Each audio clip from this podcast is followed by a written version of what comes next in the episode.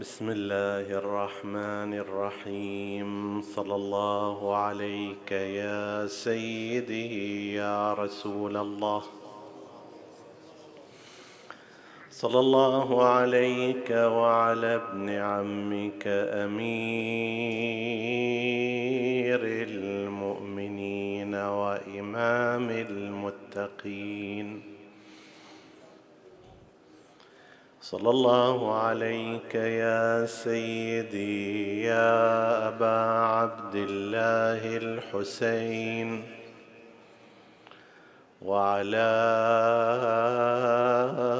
أبنائك الطيبين الطاهرين.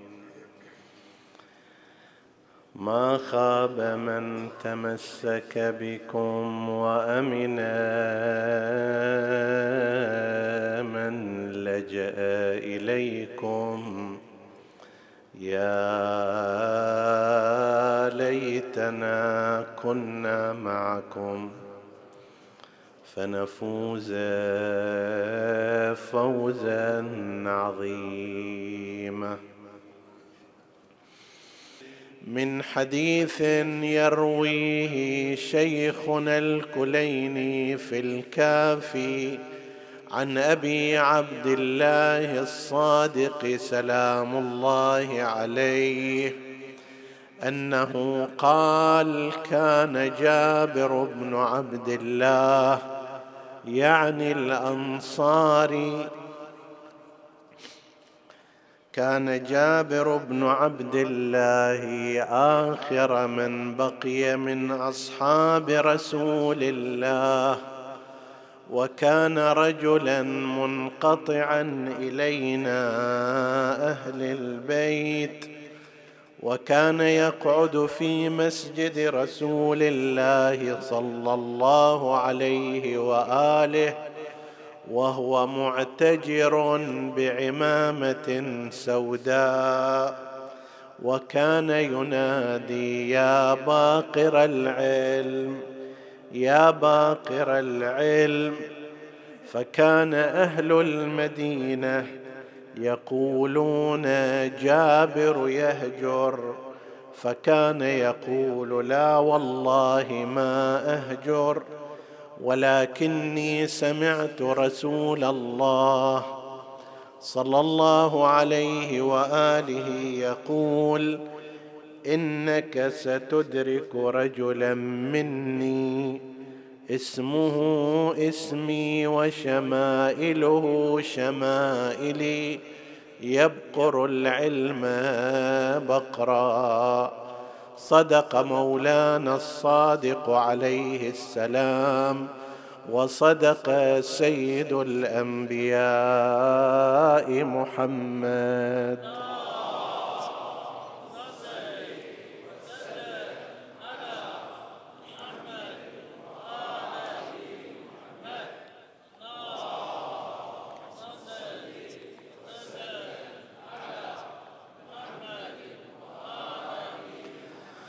اللهم صل على محمد وآل محمد.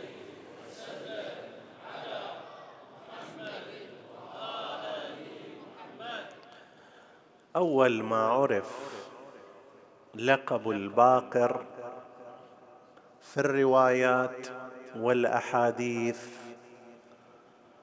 هو عن جابر بن عبد الله الأنصاري ناقلا له عن رسول الله صلى الله عليه وآله.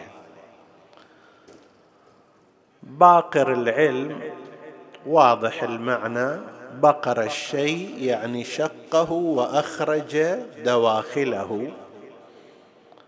الأرض الفلاح يبقرها يشقها يستخرج ما في داخلها. يقلب ما في الداخل يصير في الخارج. وربما قيل إن تسمية البقرة بالبقرة باعتبار أنها كانت تستخدم في مثل الحرث وأمثال ذلك وهو بقر الأرض.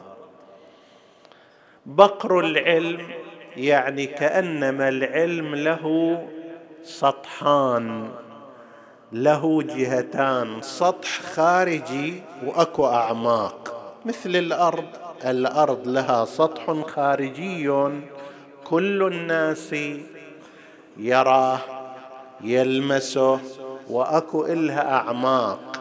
لابد أن تكون متخصص ويكون عندك أجهزة حتى تستطيع أن تستكشف ما في داخلها.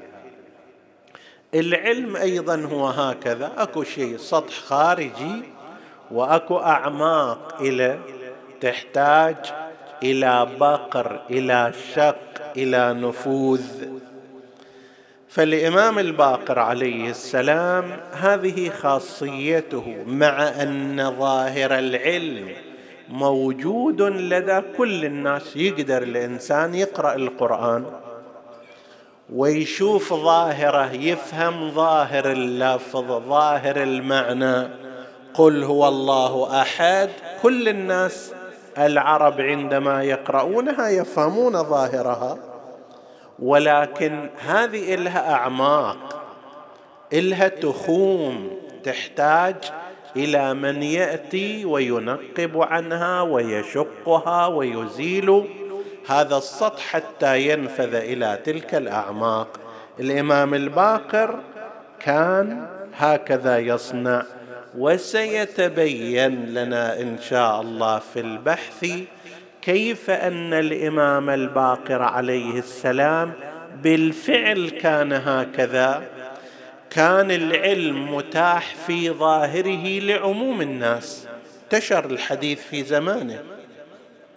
حتى في مدرسة الخلفاء اللي كان ذاك الوقت إلى زمان الإمام زين العابدين عليه السلام ممنوع الحديث عن سنن النبي. تجاه الرسمي في الخلافة كان قد منع كتابة الحديث عن رسول الله وتداوله متى سمح بذلك صار قرار رسمي مضاد إلى هذا الأمر؟ زمان عمر بن عبد العزيز حدود سنة ثمانية وتسعين أو تسعة وتسعين هجرية أوائل إمامة الإمام الباقر عليه السلام. فحتى هذا الحديث أيضا أتيح للناس أتيح للمحدثين ولكن هؤلاء كانوا يدركون سطح العلم ظاهر العلم. أما بطن ذلك الحديث أعماق ذلك الحديث يحتاج إلى من؟ إلى من يبقر العلم بقرا وكان هذا أبو جعفر محمد بن علي الباقر صلوات الله وسلامه عليه. لذلك عرف في الوسط الإسلامي بالباقر. نعم هناك من أنكر كعادته كصاحب كتاب منهاج السنة أحمد بن تيمية. قال هذا الحديث وهذا الكلام وسبب التسمية بالباقر حديث ضعيف وما اله أصل ولا يعرفه أهل العلم. لما تجي ترجع تقول هذا الأمر كان من الاشتهار إلى درجة أنه حتى أعداء أهل البيت عليهم السلام كانوا يقرون بذلك. هشام ابن عبد الملك واللي سيأتي في الحديث أنه هو كان وراء إيذاء الإمام الباقر ووراء الأمر بدس السم إليه على يد واليه على المدينة فهو في موقف معادي. لما دخل عليه زيد ابن علي بن الحسين وهذا يذكره المؤرخون عامه زيد بن علي بن الحسين أخي الإمام الباقر دخل على هشام بن عبد الملك بطلب من عنده. وأهل البيت عموما مو دعاة تصعيد. خليفة موقع رسمي قال له تعال اجى من المدينة إلى دمشق. فحجب فترة طويلة. انت داز ورايا شنو معنى يجي إلى البلاط السلطاني أو الخلافي من الصباح إلى الظهر؟ ما يؤذن إليه؟ اليوم الثاني هم نفس الشيء اليوم الثالث. فظل على هذا فترة طويلة. طيب. مبالغة في الإيذاء. إلى أن أذن له أن يدخل وأمر هشام. ابن عبد الملك الجالسين ألا يحترموه ولا يوسعوا له في المجلس. مجلس كله متروس افترض كراسي موجودة ما حد قام إلى ولا حد تحرك. هذا ما يضر أيضا. حيث انتهى به المجلس جلس. فهشام التفت إلى بوقاحة وقال له ماذا فعل أخوك البقرة؟ فقال زيد بن الإمام زين العابدين أخي الإمام الباقر قال لقد سماه رسول الله الباقر وتسميه البقرة لشد ما اختلفتما. مو أول مخالفة منك لرسول الله صلى الله عليه وآله. الشاهد وين؟ شاهد هنا أن هذه الحادثة ينقلها المؤرخون المسلمون من الفريقين في الحوار الذي دار بين هشام بن عبد الملك وبين زيد بن علي بن الحسين عليهما السلام. في ذاك التاريخ كان هذا معروف بحيث هذا هشام يستخدم نفس الكلمة كلمة الباقر بس يعوجها حسب التعبير يلويها يغير محلها فيصحح إلى زيد الشهيد ويقول له هذا كلام رسول الله وأنت مو بس هنا مختلف مع النبي وإنما في أمور كثيرة النبي سماه هكذا وأنت تسميه بخلاف. هذه التسمية. فماذا يعني أن يأتي صاحب هذا الكتاب ويقول هذا الحديث وهذا الكلام غير صحيح ولم يعرف ذلك عن رسول الله؟ هذا عدوه هشام بن عبد الملك يدري عن هالموضوع ومع ذلك يقلبه. لذلك حتى بعض تلامذة هذا الرجل شافوا الشغلة كبيرة ما يمكن إنكارها.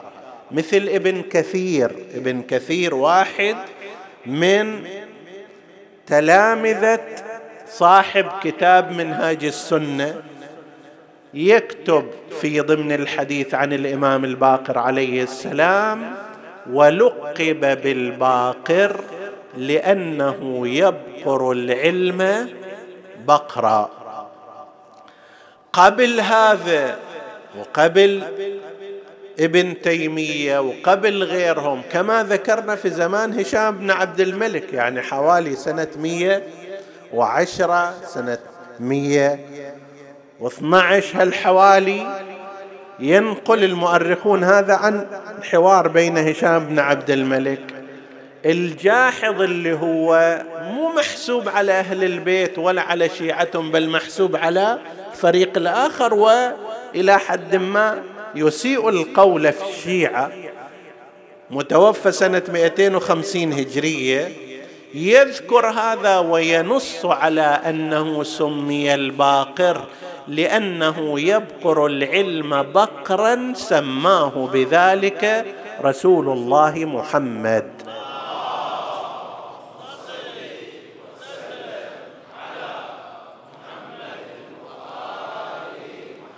هذا أول أمر في قضية هذا اللقب. الإمام عليه السلام من أئمة أهل البيت صلوات الله وسلامه عليهم ولادته كانت سبعة وخمسين هجرية. يعني لما حدثت حادثة كربلاء كان عمره الشريف ثلاث سنوات وشيء وكان حاضرا في كربلاء.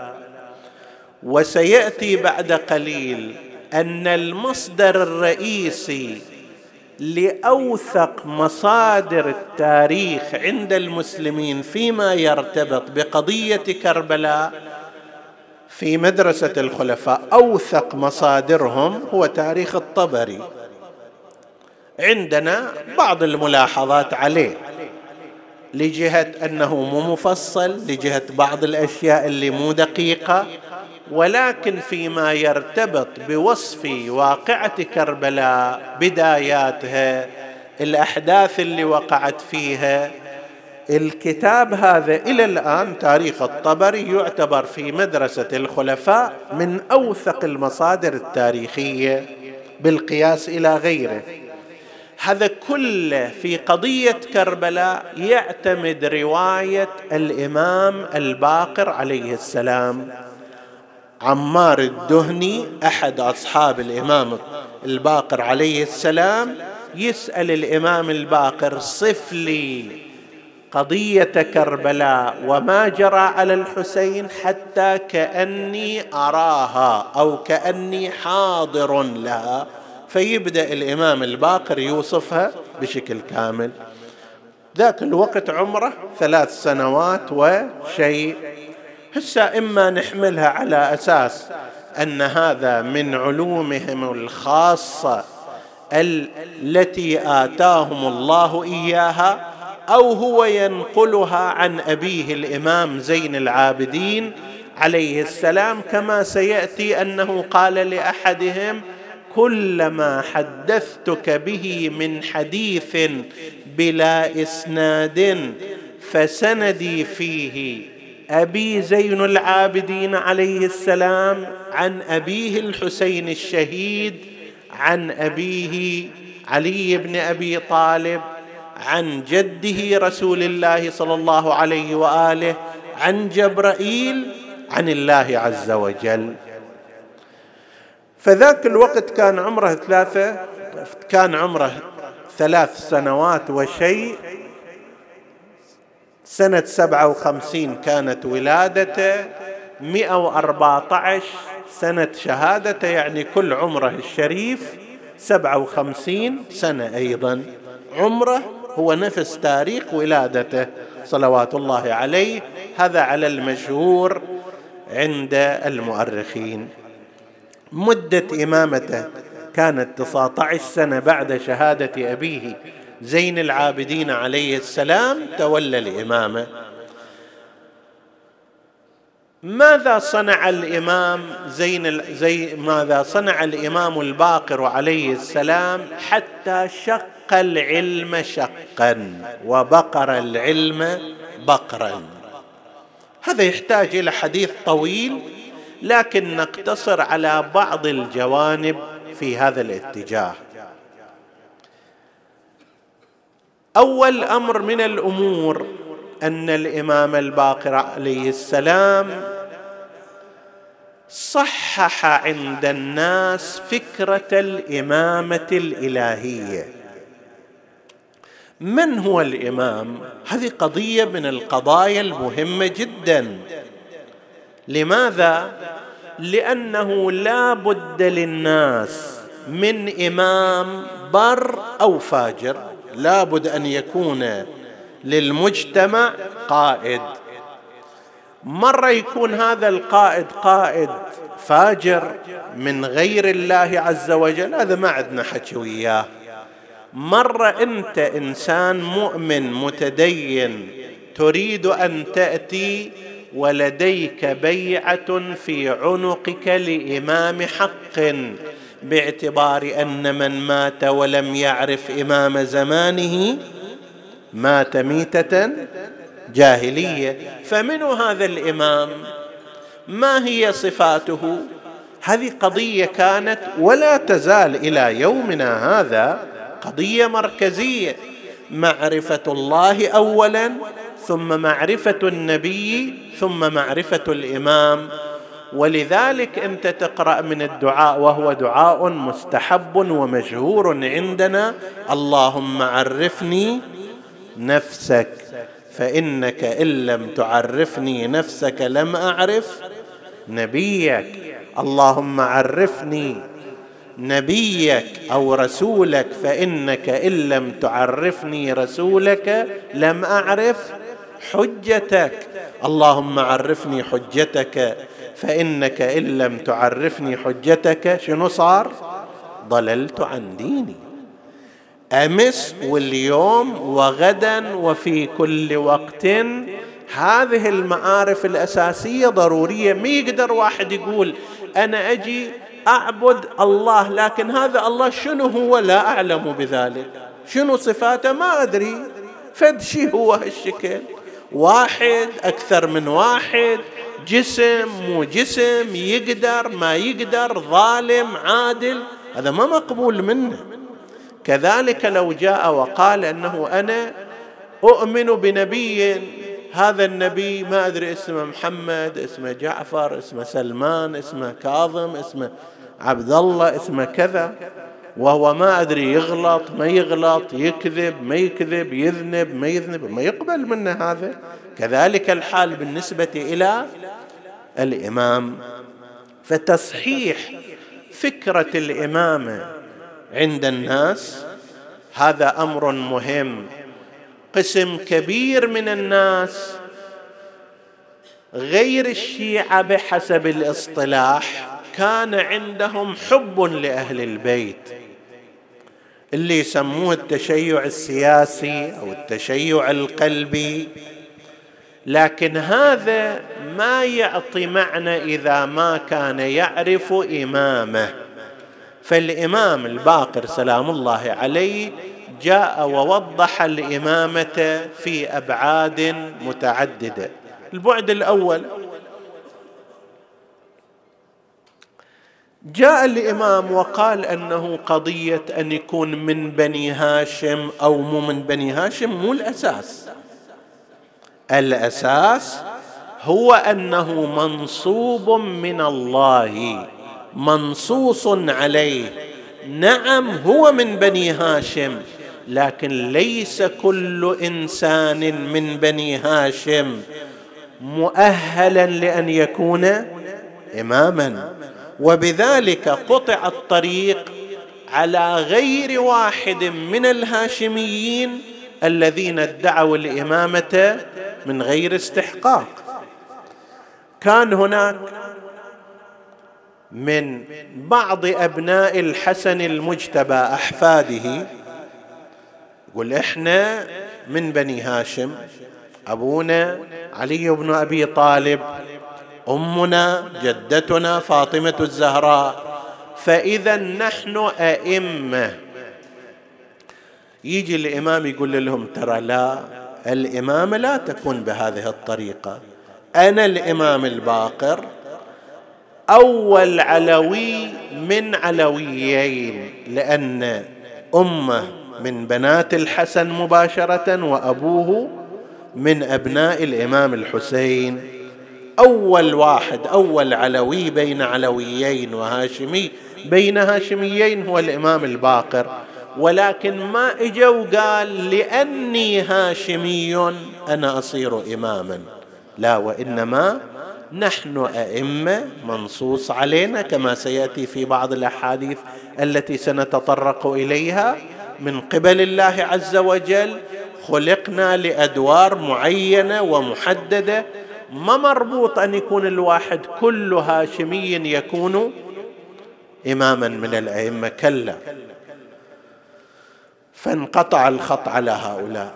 بل أكثر من هذا زعم أن بعض أبناء محمد بن الحنفيه قيل إنه أبو هاشم هذا يحتاج إلى تأكد لكن إحنا فقط للتمثيل جايبينه.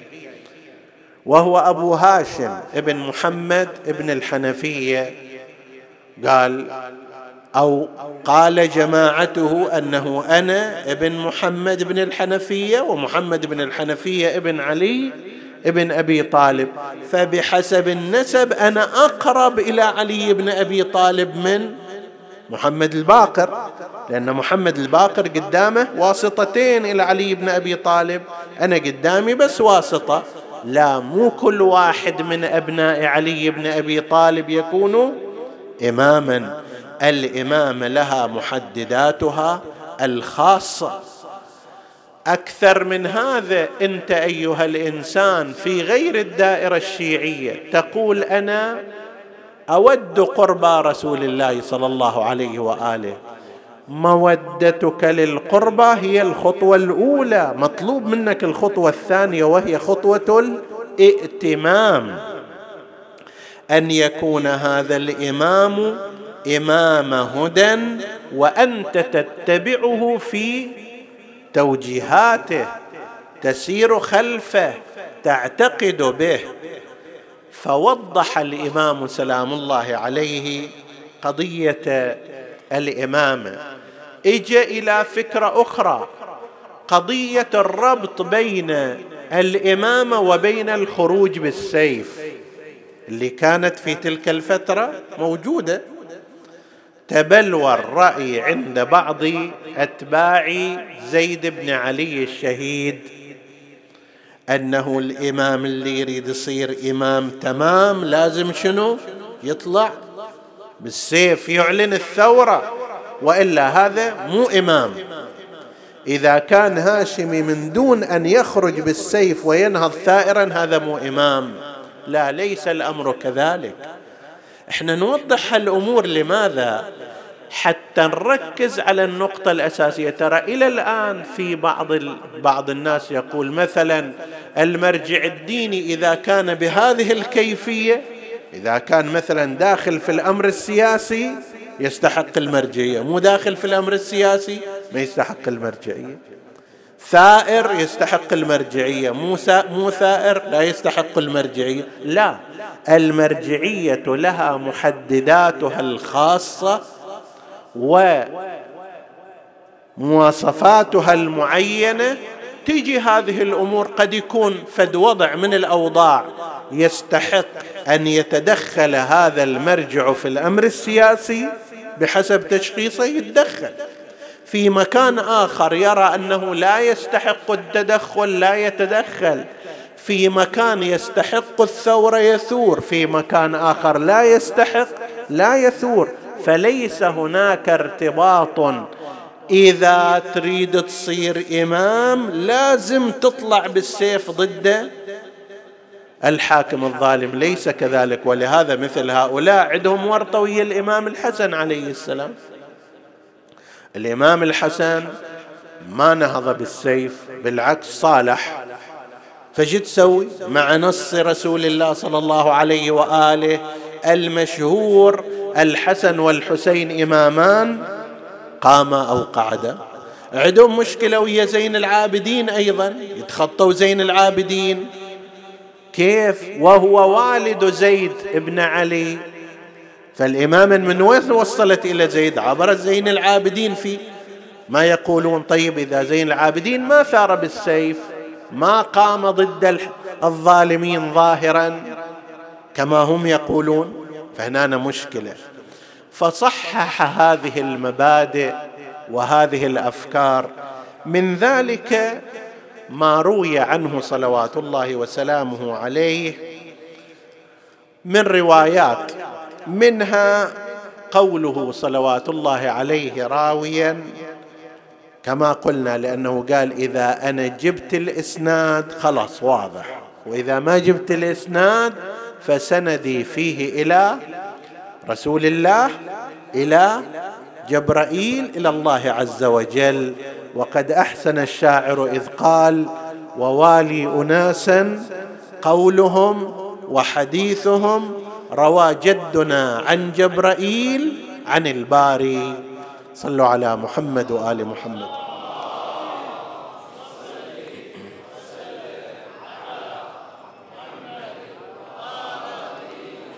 من رواياته فيما يرتبط بقضية الإمامة قوله صلوات الله عليه عن النبي راويا النجوم أمان لأهل السماء.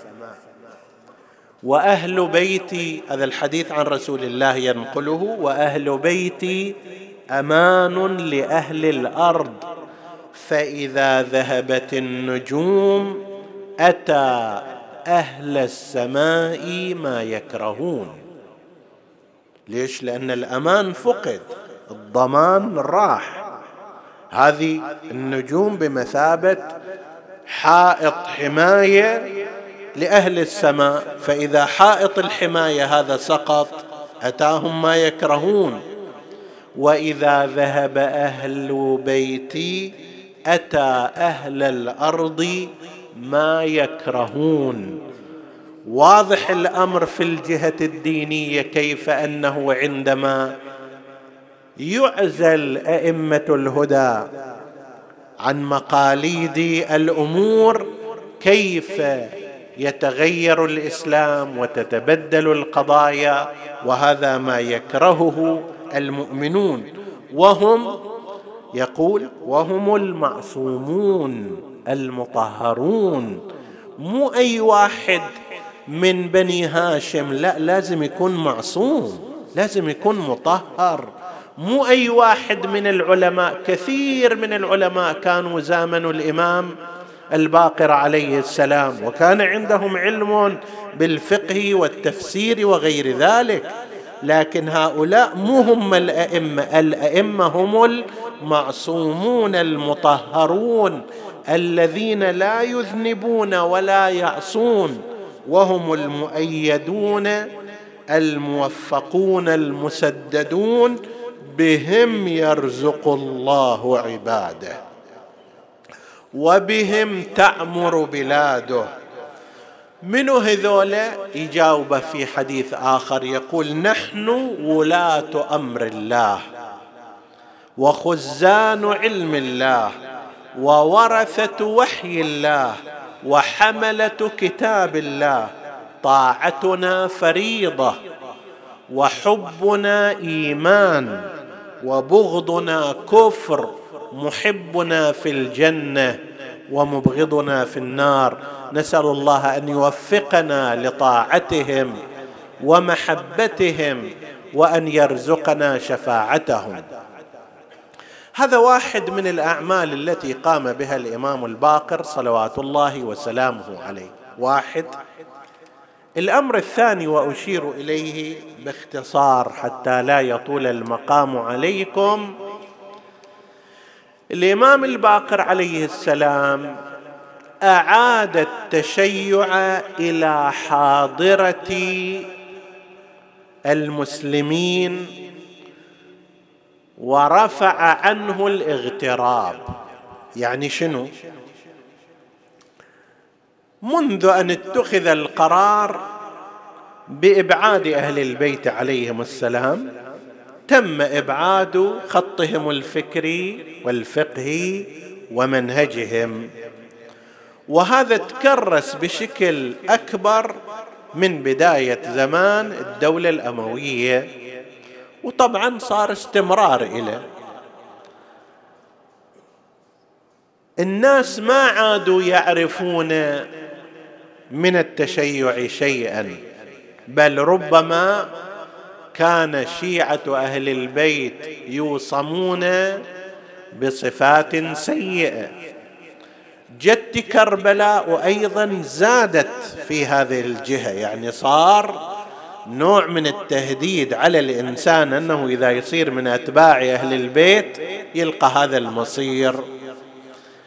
مع الفترة المتأخرة من زمان الإمام زين العابدين عليه السلام وفترة الإمام الباقر كلها الإمام الباقر اشتغل على أن يجعل فكر التشيع آراء التشيع اعتقادات أهل البيت عليهم السلام في الإسلام هي الأساس والأصل.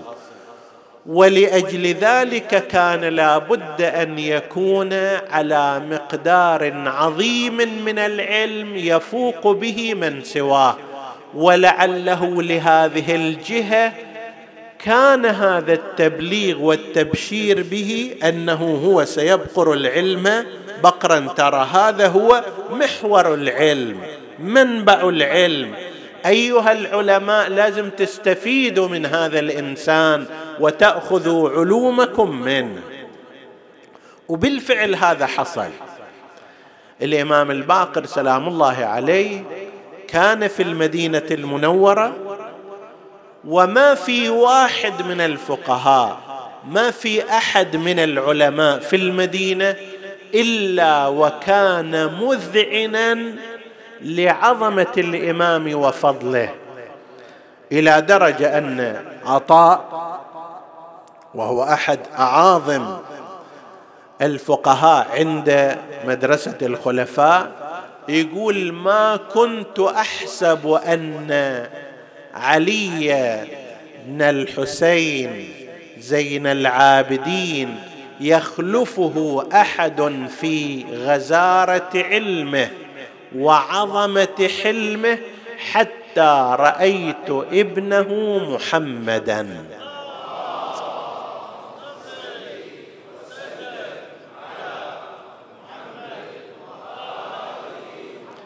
الإمام زين العابدين هل قد كان عنده علم وافر وهل قد كان عنده حلم حلم. طبعا إلى أكثر من معنى. حلم يعني وفرة عقل وسلوك متسامح.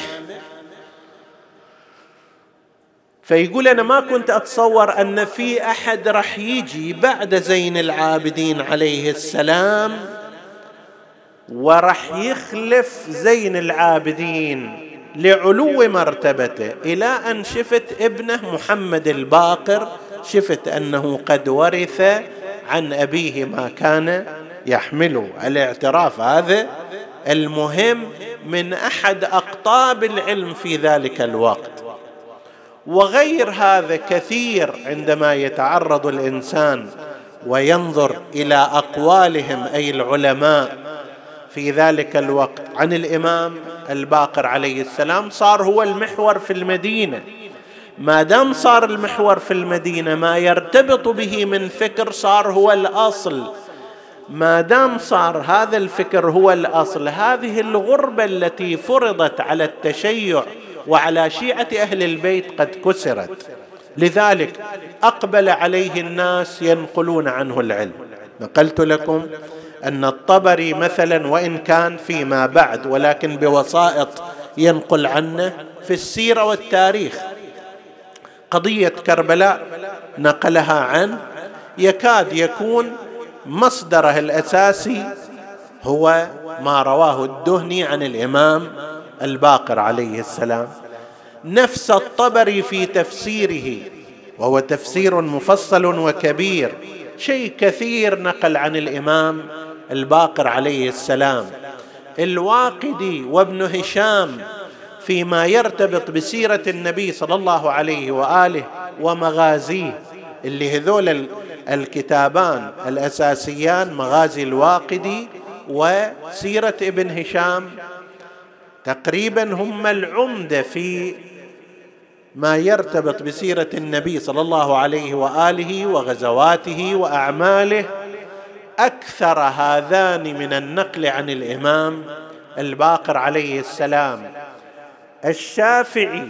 إمام المذهب الشافعي وإن كان في وقت متأخر عن الإمام الباقر عليه السلام نقل في كتابه الرسالة وتعد كتاب الرسالة يعد من أوائل المصنفات في أصول الفقه وفي طرق الاستدلال عند مدرسة الخلفاء. نقل عن الإمام الباقر عليه السلام افكارا واراء مسند أحمد بن حنبل. أيضا نقل عنه كثيرا وفي بعض أسانيده التي ينقلها عن الأئمة عليهم السلام. نقل له سند يبدأ بالإمام الرضا سلام الله عليه.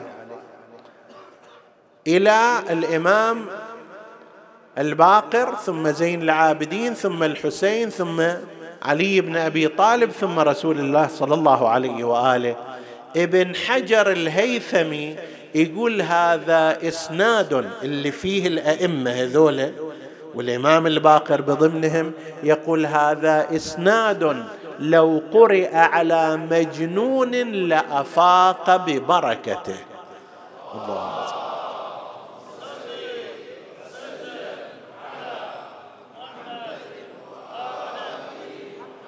يعني هذا الإسناد اللي فيه الأسماء الطاهرة المكرمة. له من الآثار ما يمكن أن يشفي ذلك الإنسان المصاب بمثل هذه الأمور. وعلماء كثيرون واحد منهم يقول ما رأيت احدا أصغر عند أحد من العلماء عند أبي جعفر الباقر عليه السلام. هذول اللي العلماء برا لهم صولة ولهم جولة ولهم شخصية لكن لما يجون إلى محضر الإمام الباقر عليه السلام يجلسون مجلس المستفيد مجلس التلميذ لعظمة شأن الإمام الباقر صلوات الله وسلامه عليه. فالإمام عليه السلام أورد الفكر الشيعي فكر أهل البيت عليه عليهم السلام جعله في متن الحاضرة الإسلامية وبهذا أخرجه من الاغتراب. يعني السلاطين الحكام الفقهاء المخالفون أرادوا أن يجعلوا فقه التشيع فكره التشيع عقائد التشيع خارج الأمة ويعزلوه عنها. الإمام الباقر جعل هذا الفكر وهذه الآراء وهذه العقائد محور الدرس في المدينة المنورة لتفوقه العلمي ولبقره العلوم بقرا كما يقول سيدنا رسول الله صلى الله عليه وآله. فسلام الله على أبي جعفر. باقر العلم وارث علم رسول الله ووارث علم آبائه الطيبين الطاهرين الذي لم يترك بابا من أبواب العلم إلا وأبدى فيه ما أبدى. لقد ذكر المرحوم السيد حسن الصدر أحد أعاظم علمائنا في كتابه الشيعة وفنون الإسلام. ذكر أن أول من طرق هذا العلم علم أصول الفقه علم أصول الفقه اليوم يعتبر عمدة الدرس في الحوزات العلمية والمدارس الدينية سواء في الأفق الشيعي أو في الأفق الآخر. أول من طرق أبحاثه وبين أحكامه بشكل واسع يقول هذا العالم كان الإمام الباقر سلام الله عليه. فنحن نجد أن القواعد التي ذكرها في باب الاستصحاب في باب قاعدة لا ضرر في قاعدة التجاوز في قاعدة الفراغ في قواعد التعارض وحل التعارض بين الأخبار. وهي كلها روايات تنتهي إلى الإمام الباقر عليه السلام يقول يعتبر هذا هو المؤسس لمثل هذا العلم ويكون قد سبق مثل الشافعي الذي جاء فيما بعد سنوات 160 و 170 هجرية. الإمام الباقر في سنة 114 ذهب شهيدا إلى ربه. فالمؤسس هنا المبتكر هنا البادئ هنا. صحيح ذاك كتب كتابا ولكن التأصيل كان في هذه الجهة. هذا غيض من فيض يذكر فيه الإمام الباقر سلام الله عليه. وكان يستحق الإمام الباقر مع هذه العبقرية العظيمة واللي حتى بعضهم اعترف سبحان الله أنا أحيانا أتعجب. هشام بن عبد الملك ينقل عنه في نفس الوقت ينقل عنه في قضية من القضايا التي أجاب فيها الإمام الباقر جوابا شافيا. قال هشام بن عبد الملك لا تزال قريش سيدة العرب والعجم ما دام مثلك فيها يا أبا جعفر. ما دام انت بهذا العلم بهذه القدرة بهذا التفوق في قريش وأنت من علياء قريش فهي إذا سيدة العرب والعجم. هذا التصريح منها الصوب ومن صوب آخر يؤمر بالإمام الباقر أن يعتقل. سجن الإمام سلام الله عليه لفترة قصيرة في زمان هشام بن عبد الملك. ثم نفس هذا أبدى إساءة أدب كما نقلنا في حواره مع زيد بن علي بن الحسين. كيف يجتمع هذا الكلام مع هذا الكلام؟ كيف هذا التلقيب السيء إلى من هالجهه وأنت تقول هذا الكلام من جهة أخرى. بل أكثر من هذا من ذلك تطور الأمر إلى أن حاول اغتيال الإمام الباقر عليه السلام كما هو المعروف في ذاكر سيرته بأن أمر واليه على المدينة بأن يدس إلى إمامنا السم حتى يتخلص من هذا الإمام العظيم. هذا الإمام لازم أن يحمل بين أحداق الجفون وأن يكرم على الرؤوس. وأن يتوسل بوجوده وبقائه. هذا نبع من شجرة رسول الله صلى الله عليه وآله. رائحة وغصن من دوحة فاطمة الزهراء سلام الله عليها. بهم يستمطر الغيث. بهم يسترزق الله سبحانه وتعالى. بهم تستنزل الرحمة. طيب وإذا بمثل هذا الخليفة الأثيم من دمشق يرسل إلى واليه على المدينة أن يدس إلى إمامنا سلام الله عليه سما نقيعا حتى يتخلص منه. وبالفعل حصل ذلك الأمر كما حصل لآبائه الطاهرين وأبنائه الطيبين هؤلاء وما مات منهم سيد حتف أنفه. هذا بسم وذلك بسيف. قدم إلى إمامنا سلام الله عليه ذلك السم النقيع. فلما صار في بدن الإمام وأوغل في احشائه اوهى قوى الامام ايوا اماماه وسيداه أوهى قواه وأضعف بدنه قالوا حتى أخضر لونه مرة واصفر أخرى. بقي على فراش منيته يتقلب من حرارة ذلك السوم أيوا إماما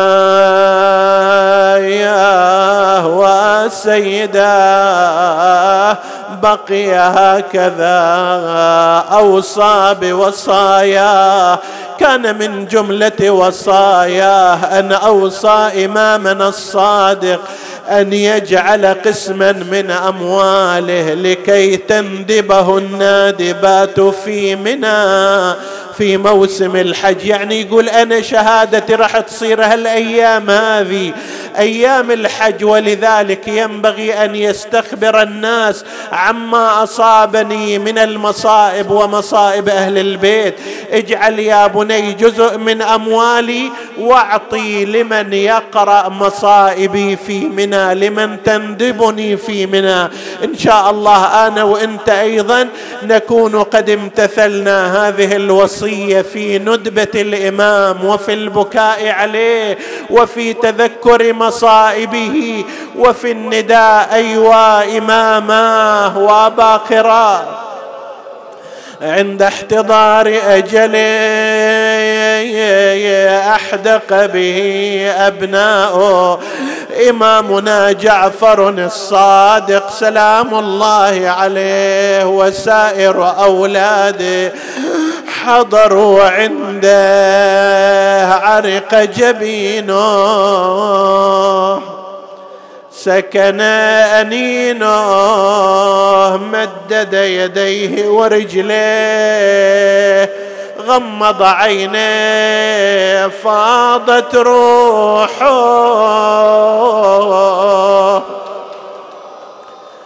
أين المنادي وإماما وابن رسول الله. باشر الإمام الصادق في تجهيز والده غسل كفنا صلى عليه. أخرجه إلى البقيع. في جموع من الناس تشيعه أنزله في ملحودة قبره بكى على شفير ذلك القاب سيدي يا أبا عبد الله تبكي على أبيك حق لك ذلك.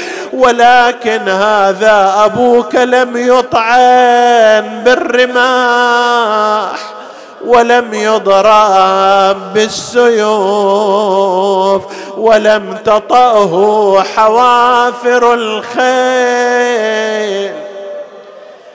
نزايا أبوها بحفرته ومن القلب ذاب. ما شاف طعنه في الجسد ما عاين صواب. ما شاف ضربة بجثته ولا شلعن الشاب. وين تودينا يا أيها الشاعر؟ شتريد تقول لنا؟ ما شاف طعن بجثته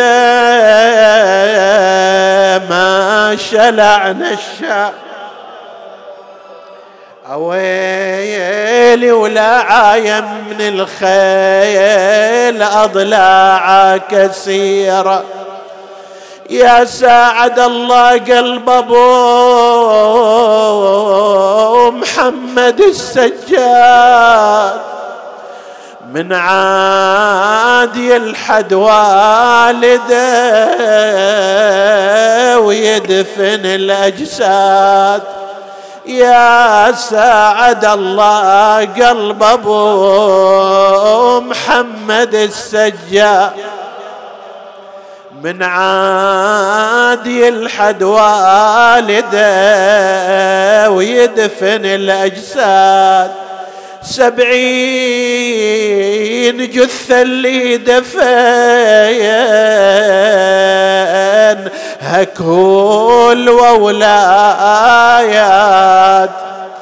بقبور بعضها وبعض صاروا بالحفيره جاء إمامنا السجاد إلى والده نادى أما الدنيا فبعدك مظلمة وأما الآخرة فبنور وجهك مشرقة أما حزني فسرمد وأما ليلي فمساد ما إن بقيت.